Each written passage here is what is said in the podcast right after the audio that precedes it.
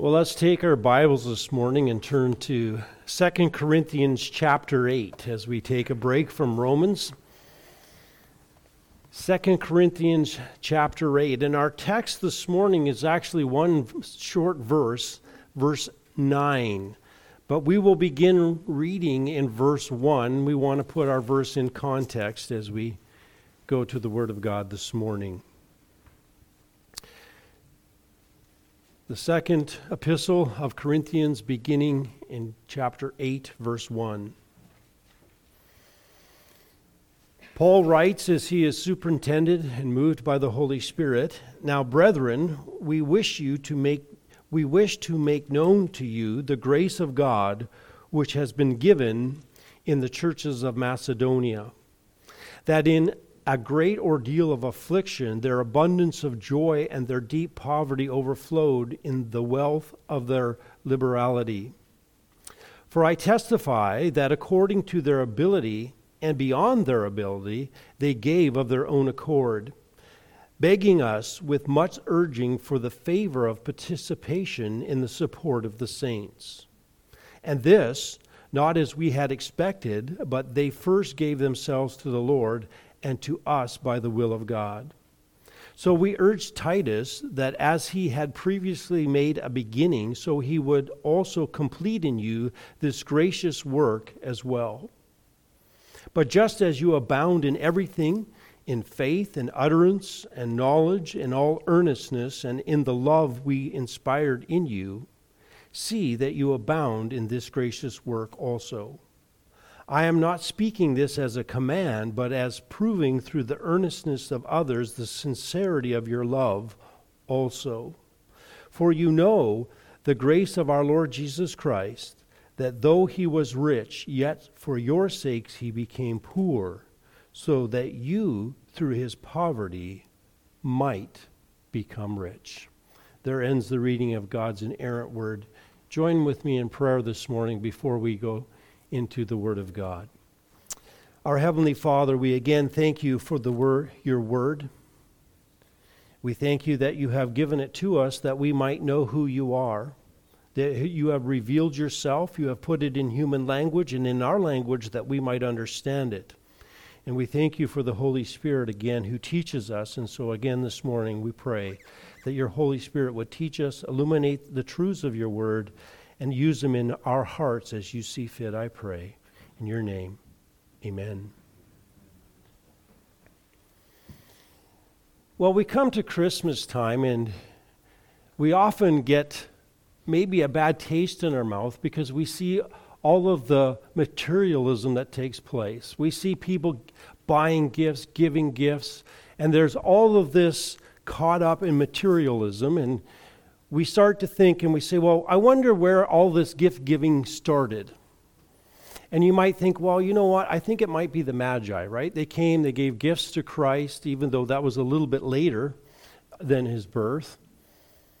But maybe that's where they got the idea from.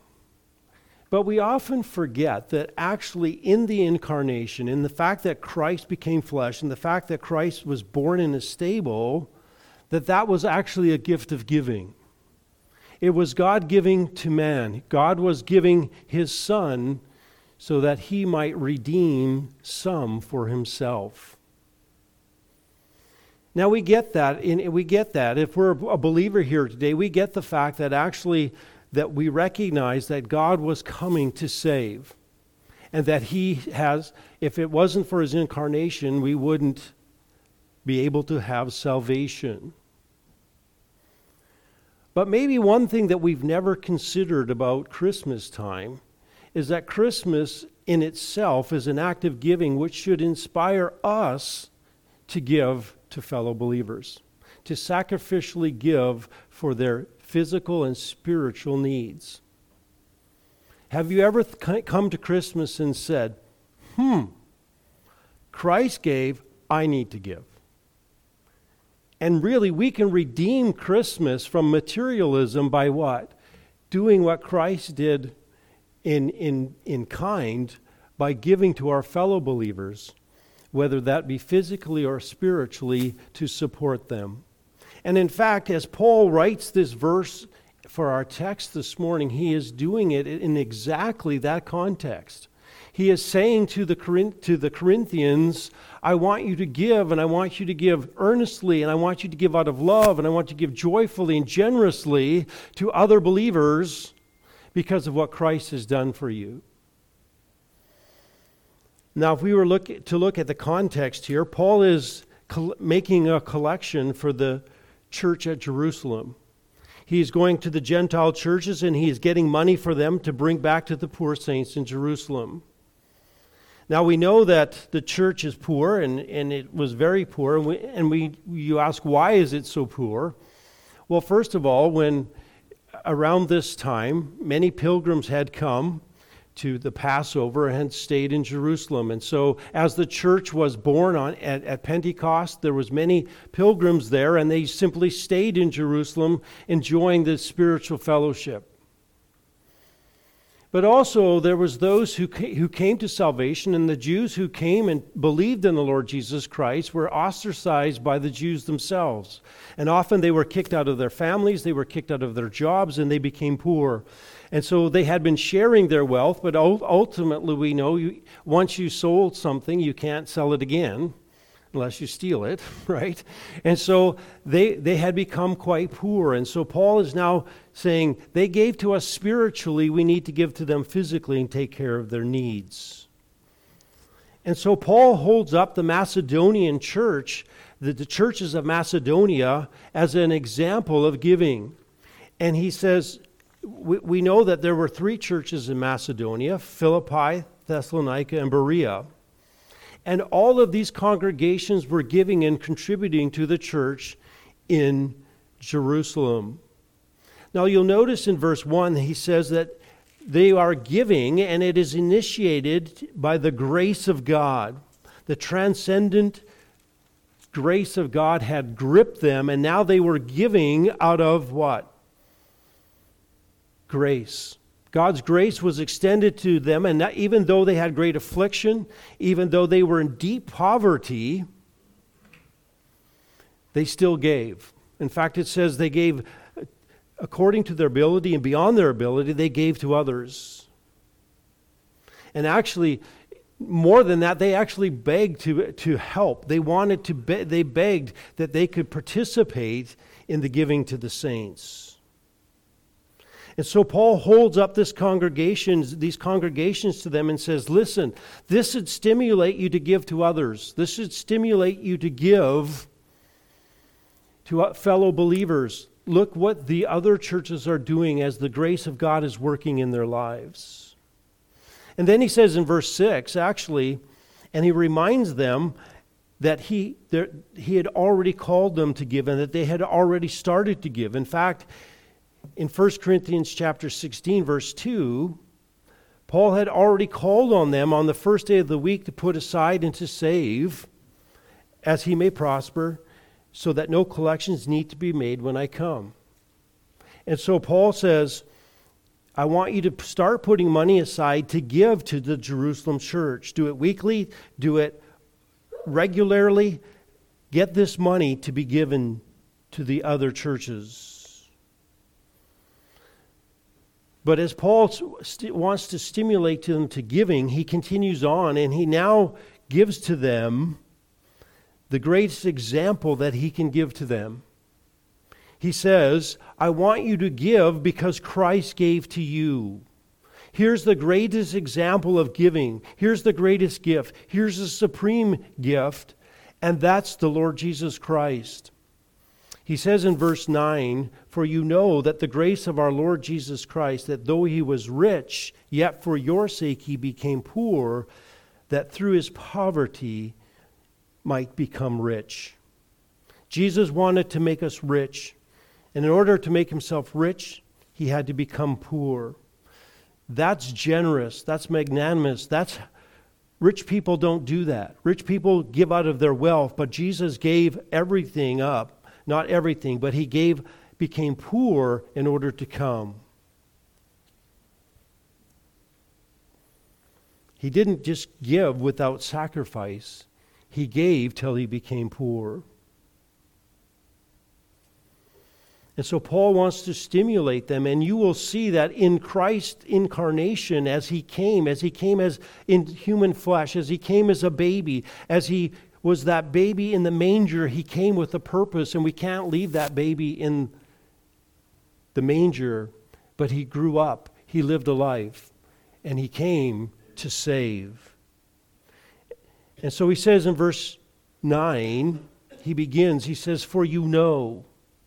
So this word for links with the context. In the, in the context of giving, for you know. You know by experience. This is something that you already know. I don't need to command you to give because you know what Christ gave. You already know by experience because you've experienced the grace of God in your life. I'm speaking to you, believer. I'm speaking to you, church at Corinth. You recognize what God has given to you, the salvation that has been given to you.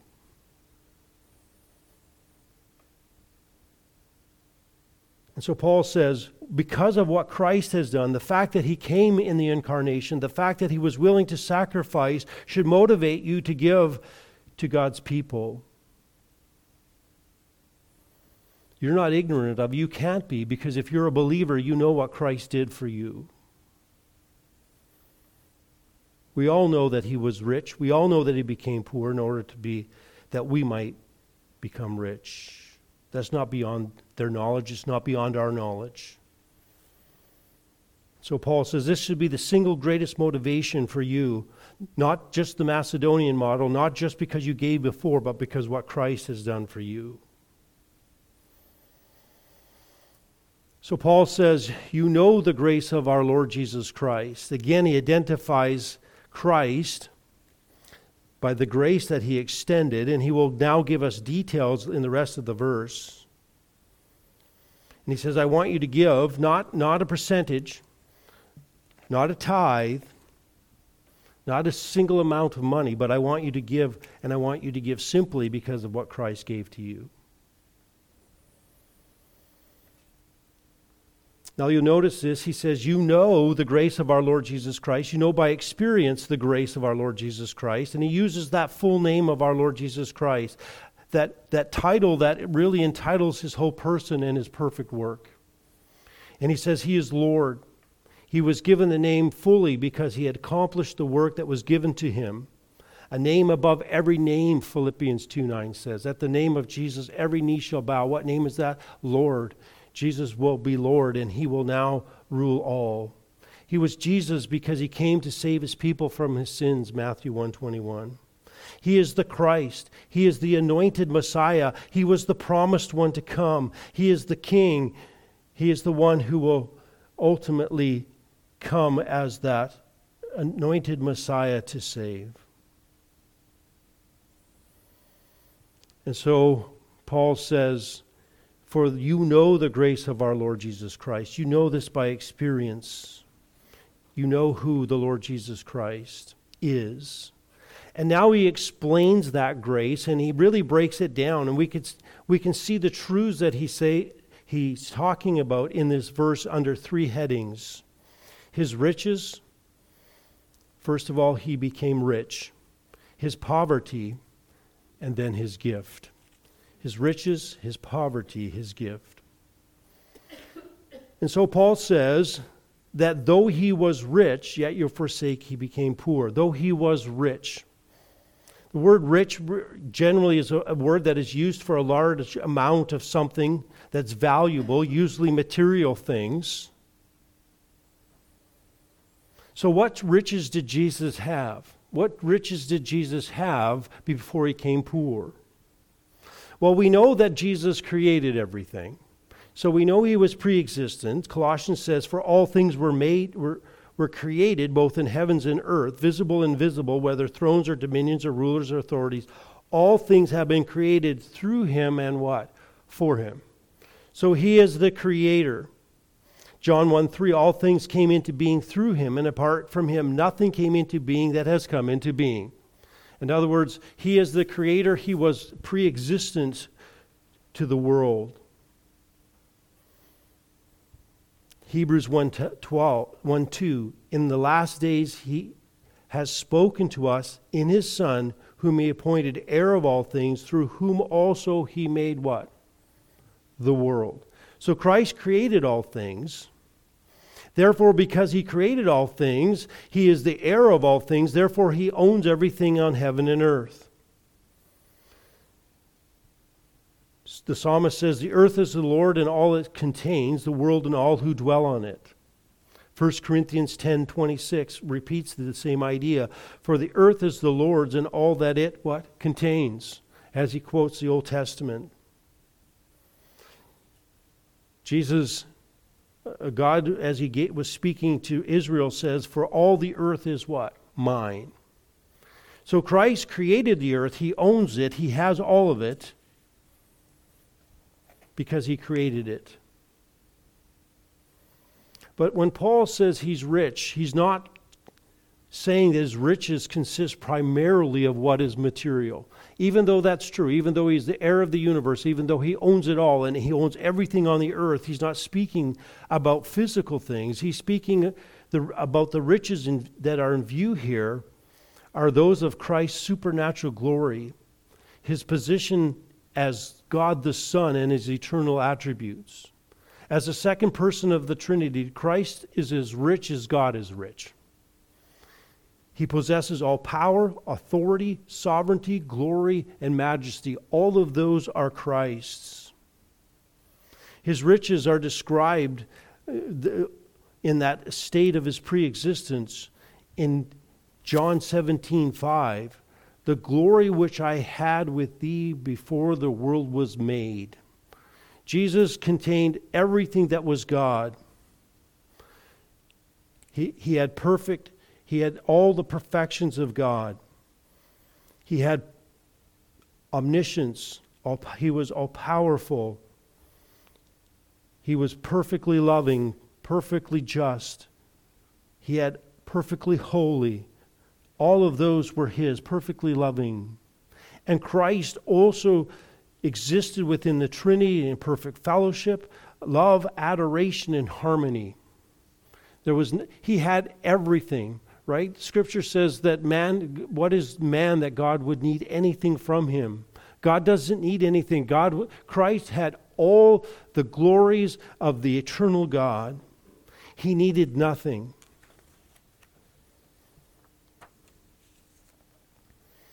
The eternality of Christ, Jesus Christ, is the most cru- crucial truth of all Christology, and therefore the most tru- uh, critical truth of the gospel. If he was not eternal, he must have a beginning, and therefore he would have to be what? Created.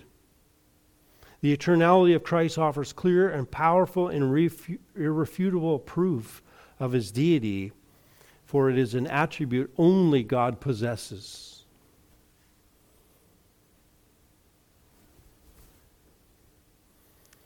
Despite the claims of heretics throughout history and Bible teachers, Jesus Christ is not merely pre existent human history. Like he didn't just exist before human history, but he was eternal. He depends on nothing outside of himself for existence, nor was there a time when the second person of the Trinity came into being. He's not, as some would teach, an emanation, a demigod. He's not Michael the archangel a spirit created by God or an exalted man. He is the creator, not the creature. That's why in Micah 5 2, as he speaks of his birthplace and predicting where Christ would come, he says, But as for you, Bethlehem, too little to be among the clans of Judah, for one will come from forth for me to be a ruler in Israel. His going forth are like from long ago from the days of eternity. Christ did not come into existence at any time, even before the earth was created. Isaiah 9 6, and we, we looked at this, describes Jesus as the eternal Father of his people. John begins his gospel. In the beginning was the Word, and the Word was with God, and the Word was God. There was never a time that Jesus was not with God. There was never a time that he was not God. Jesus declared his eternal existence to the unbelieving Jews Truly I say to you, before Abraham was, I am.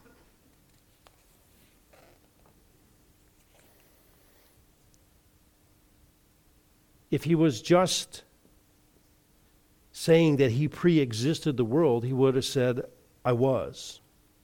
But he says, I am. The eternal present, always existing, never not.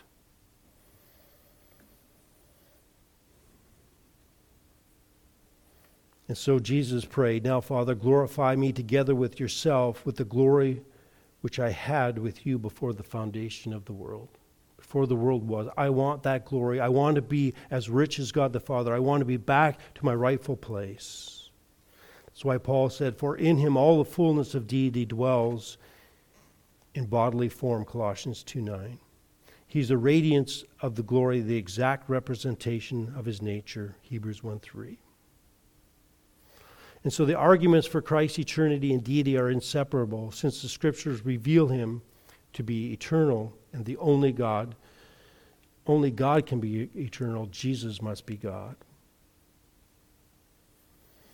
And so all the divine titles are given to Christ, and he is he is he is fully God. He is Jehovah, Lord of Lords, King of Kings. All the divine attributes are described to him. He's declared as omnipresent, omniscient, almighty, immutable, the same yesterday, today, and forever. He is set forth as the creator and upholder and ruler of the universe.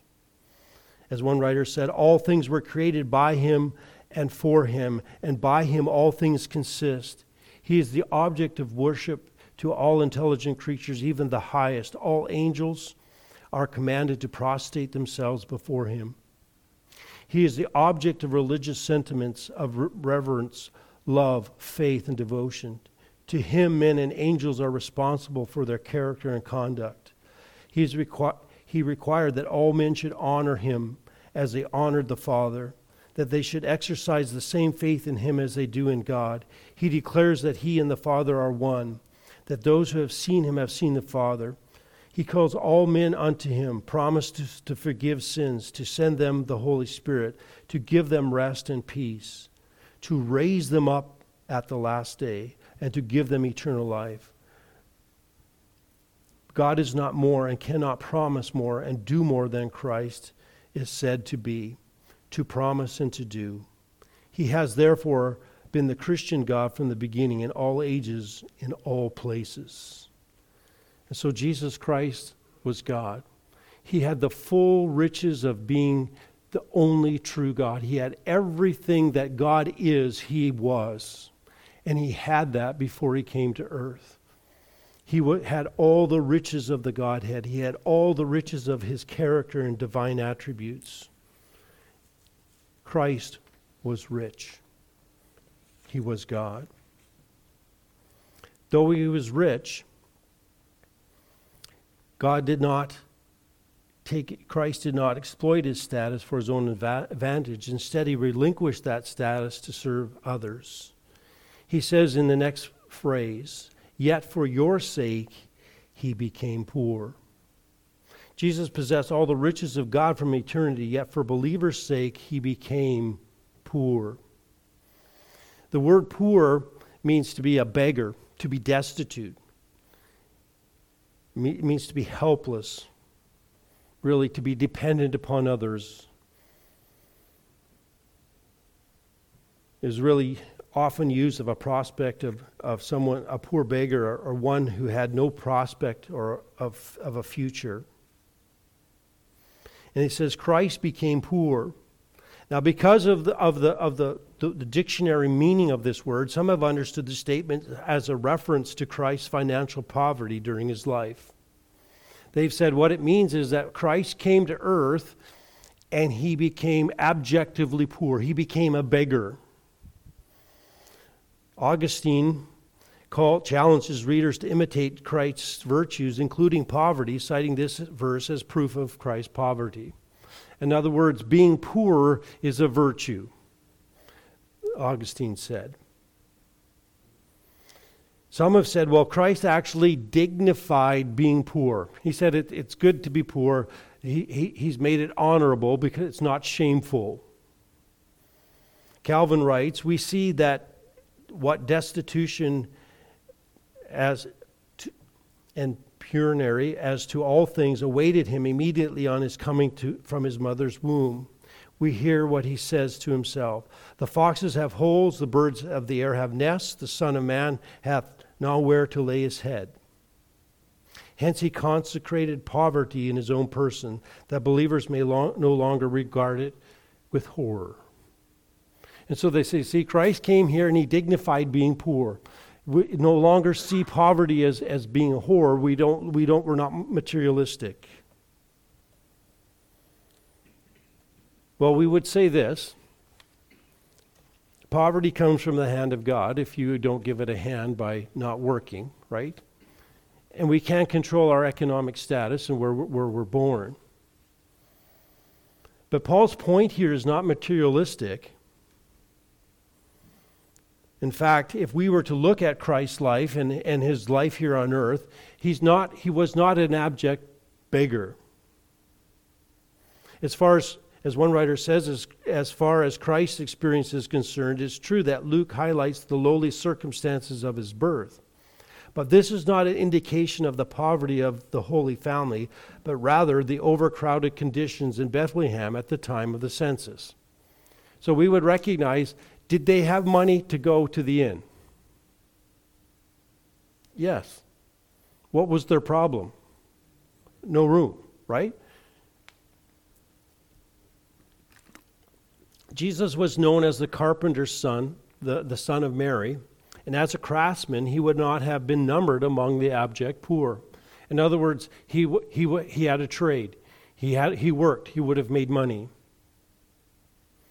During his Galilean ministry, he, he did remind a would be disciple that foxes have holes and birds of the air have nests, but the Son of Man has nowhere to lay his head. However, this must not be taken to mean that the itinerant preacher Jesus was continually in dire economic circumstances. Now, we, we recognize that he didn't own a home,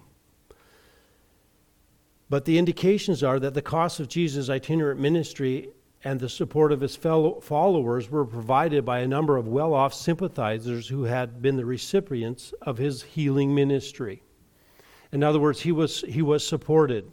In addition, it was the custom among the Jews to provide hospitality for traveling preachers, and Jesus enjoyed such hospitality at a number of homes, especially of that of Mary and Martha. And so we would, we would look at Jesus and we would say he's got, he's got clothing, he's got shoes, he's been, that he is not an abject beggar. On this evidence, then, Jesus was no poorer than most first century Palestine, Palestinian Jews and better off than some. Jesus was not going around begging.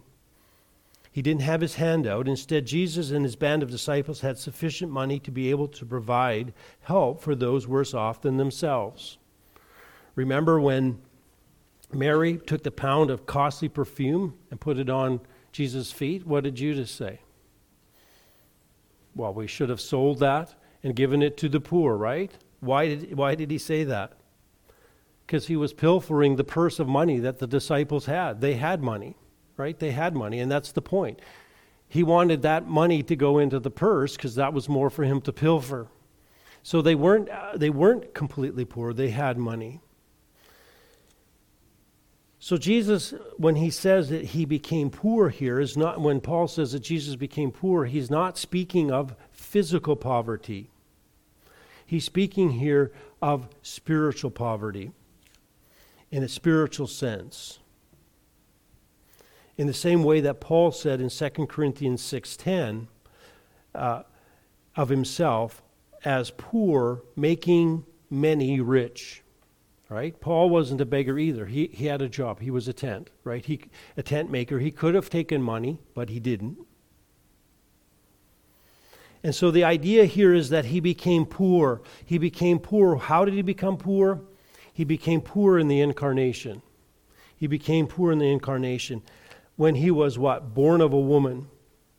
Galatians 4 4. But when the fullness of time came, God sent forth his son born of a woman, born under the law. In other words, Jesus Christ came into the world and he first of all was born of a woman, which means he was born human, which he was he did not have before. And he was born in a stable. He was born into a lowly family without fanfare. In fact, we talked about his birth. There was nothing kingly about his birth at all. It was one of the most common births of all time. He was born in a stable.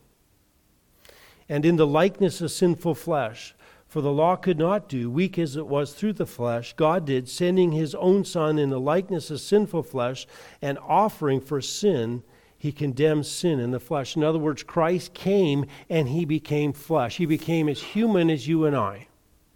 Everything that it was to be human, he became.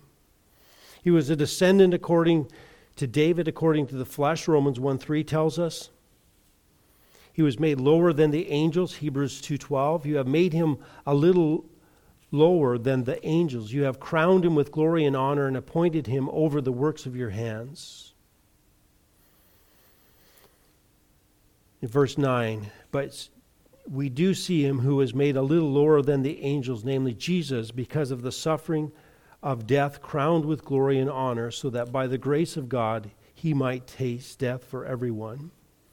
He left heaven's glory, he left the glory that was given to him. And we, we, we see this description in Philippians chapter 2. Philippians chapter 2, verse 5. And this is really the, the, the, great theological description of the incarnation. This is what Jesus did as he came and was born in, in the stable, born as a child, coming into earth. It says, Have this attitude which was also in you, which is in Christ Jesus. And we continually see that we get these theological uh, sections dropped in here, not just anywhere, but they are dropped in as Paul is teaching. And here he's teaching about humility. In, in Acts, in Second Corinthians, he's teaching about giving.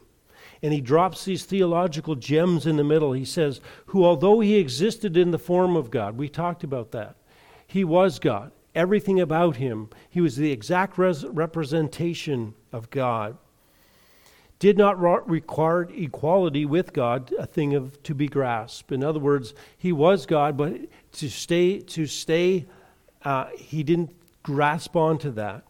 But he emptied himself. Well, how did he empty himself? How did Christ empty himself? How did he become poor? Well, he didn't lose anything. He did it by what? Taking on the form of a bondservant and being made in the likeness of man.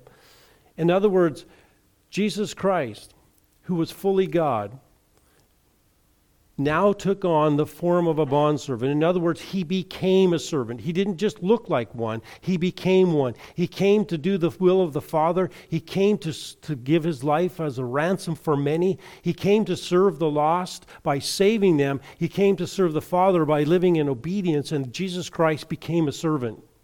He who was once independent God now took on human flesh, and in his humanity, he became a bondservant. It says, and being made in the likeness of men. In other words, he became exactly what it was to be human in every single way, in every single way that was necessary to be human. Now, he wasn't born with the fallen nature but everything about him was what God said was in the likeness of men, sufficient to be a, a, sacrifice for men. And so he took on human suffering and human weakness and limitations. And now, for the first time, he, in, hum, in his humanity, felt hunger. For the first time, he began to thirst. He now asked the Samaritan woman, Give me a drink. He was tired. He felt the tiredness of, of, of being human. He slept in the stern of the boat during the storm. In addition, he was in, it says in Hebrews 4:15, he was tempted in all things yet without sin. Now, that doesn't mean that he faced every single temptation that's ever been, but he faced every category of temptation, right? Jesus was not tempted to go on the internet. No internet yet. He knew it was coming, right? But there was not that temptation in his humanity. But he was tempted in every area the lust of the eyes, lust of the flesh, and the pride of life, right? So completely did he identify with people that they had no idea who he was. He's being found in the appearance of a man. In other words, he looked so much like a person that people just assumed he was. Is that not the carpenter's son? Is that not, right? Is that not the son of Mary? We really don't think he had a father, right? Right? So here, here he just looks like ordinary human being. In fact, if he didn't tell them who he was, they wouldn't have recognized him.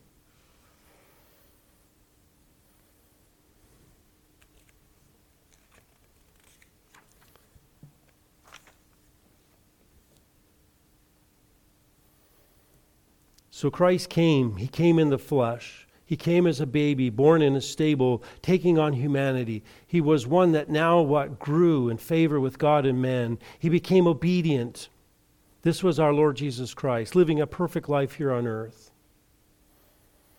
Ephesians 4 gives us another view of Christ impoverishing himself in the incarnation. He says, Therefore, when he ascended on high, he led captives, a host of captives, and he gave gifts to men. Now, this expression, he ascended, what does it mean except that he also what descended into the lower parts of the earth? In other words, Christ came, lived a life here on earth, and then he died on the cross and he was buried in the grave.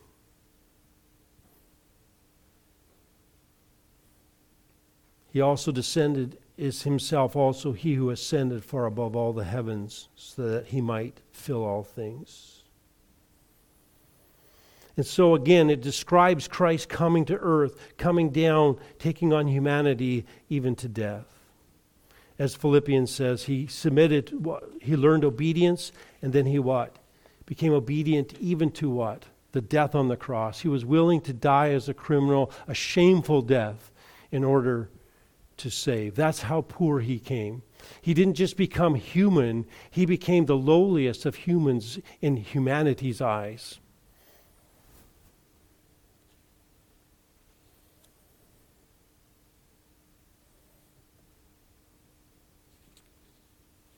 So Christ's triumph at Calvary and, and his resurrection could only come after he had first what?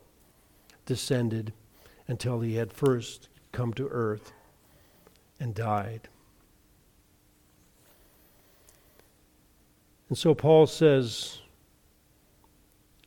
Why should we give to others? Because Christ, in his giving, he gave the Lord Jesus Christ through his grace, that though he was rich, for your sake he became poor he became poor even to the death on the cross, and he died on the cross to pay the price for sin. And he chose the poverty of human existence that through his poverty he could impart eternal riches of redemption to all who would believe. Now, some people would say, but would use this verse and say, you see, when Christ died, he died on the cross, and He died to make you what? Rich, right? He died here, yet for your sake He became poor, so that through His poverty you might what? Become rich. There it is. God wants you rich. He wants you wealthy. That's, that's what He promises. So, brothers and sisters, you need to have faith. You need, if you come to the Lord Jesus Christ, He wants you to be rich. That's what He's doing here, right?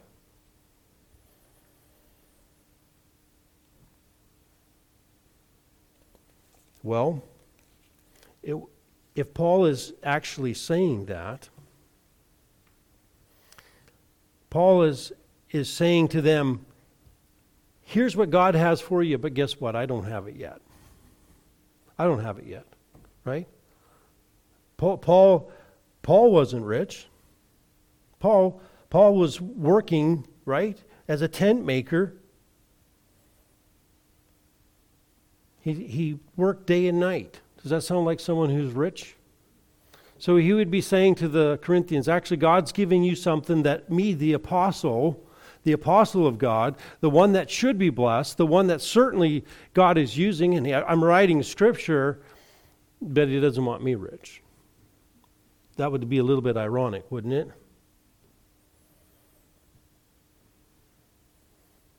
Well, what, what about Paul when he told them in Philippians 4 11 and 12 that he had become learned to be content in every situation, even being hungry. That doesn't sound like a rich man.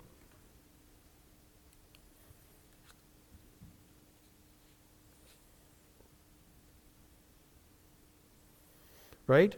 In 1 Corinthians 4:11, Paul informed these same individuals that he was hungry and thirsty and poorly clothed and homeless. Paul, you need a little bit more faith, don't you think? Maybe Paul's not saved, right? Because he's not rich. Oh, then he exhorts the Corinthian believers to be imitators of his life and teaching. Uh oh. So, nothing about the context and nothing about what he's saying here indicates material wealth. He's not speaking of material wealth, but spiritual wealth, to be spiritually rich.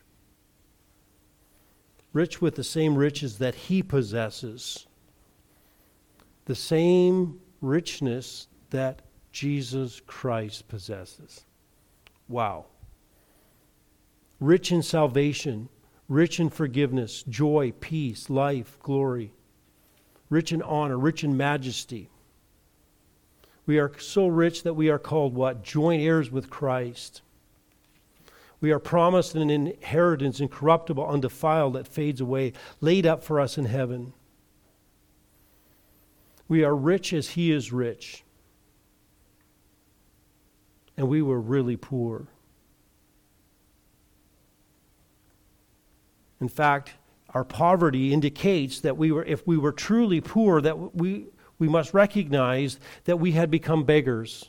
That's where we were at. We had nothing to offer. That's why Jesus says, Blessed are the poor in spirit, right? Blessed are those who are what? Beggars, spiritual beggars who come to God with nothing. That's why we're called to be like children, coming, bringing nothing to the relationship, just coming to, to receive.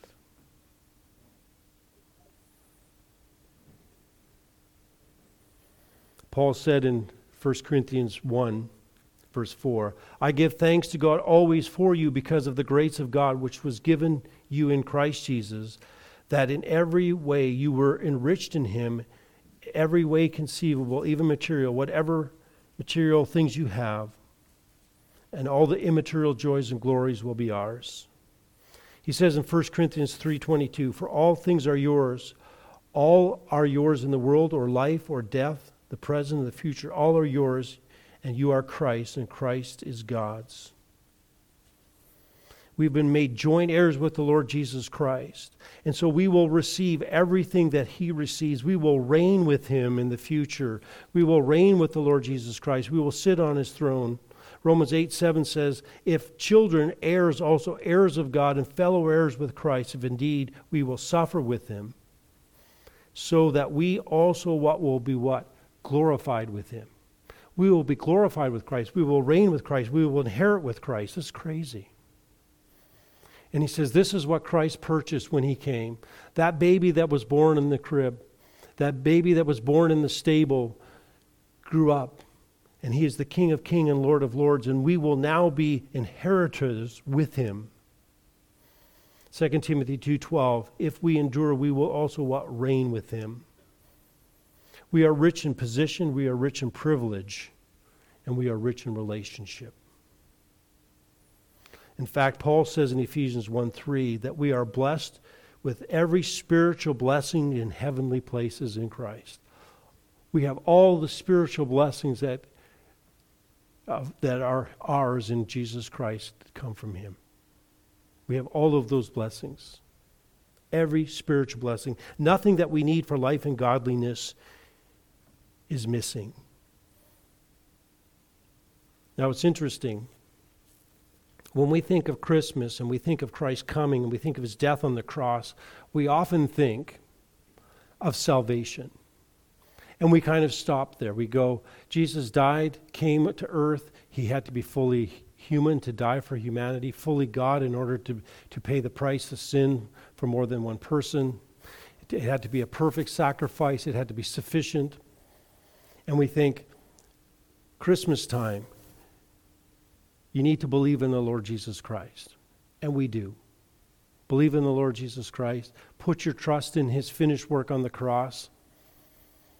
That he died for sin, that he is the Lord of Lords, King of Kings, that you must trust him for your eternity. You must recognize that he's coming back, that he was raised on the third day. But we often, often then go from there to heaven. We kind of skip that step. And Paul says, actually, there's massive implication, believer, on how you live because of what Jesus Christ did. The fact that Jesus Christ came in the flesh, the fact that he came and died on the cross, and that that baby grew up to be a perfect man has implications on how you live your life right now. It's not just that we have spiritual blessings for the future, but that we have spiritual blessings now. And it's not just the hope of the future, but it is, He promises you to give His peace, to give you His love, that you now are to what? Act like Christ, and that He gives you the ability to do that. And part of that, Paul says, is what? Is that He gives you the responsibility and actually the joy, and it should be the spontaneous joy of what? Giving. Just as Christ gave for you, he says, now you need to what? Give for your what? Brothers and sisters. And how often do we come to Christmas and we want to we want to hop either to salvation or to heaven, but we forget in between we've got to live for the Lord Jesus Christ. And there's implications from Christmas all year round. And Paul says, look what Jesus Christ did. For you know the grace of our Lord Jesus Christ, that though he was rich, yet for your sake he became poor. He came to earth, he became fully man. He was born as a baby. He grew up so that through his poverty, for the fact that he, what he left heaven and what he received here on earth, you might become rich. And now Paul says, Go give. Go give. Christmas is about giving. It's about God giving his son, and as a result, for those who have received his son, he says, Now you, you in, in likeness, go give to others. And so this Christmas season, recognize that God, if you're a believer here today, he has given you gifts. He has given you blessings. In God's economy, He gives you enough to survive, a roof over your head, he gives you food in your stomach and clothes on your back, and then he says, What? I give you a little extra to give. He says, I've given you spiritual gifts for the building up of the body.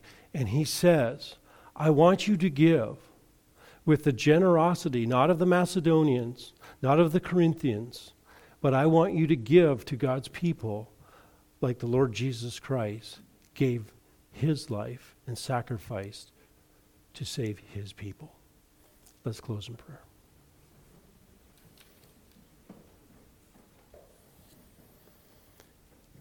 Heavenly Father, we thank you as we look at this time around Christmas and as we are again reminded of our Lord Jesus Christ coming in the flesh.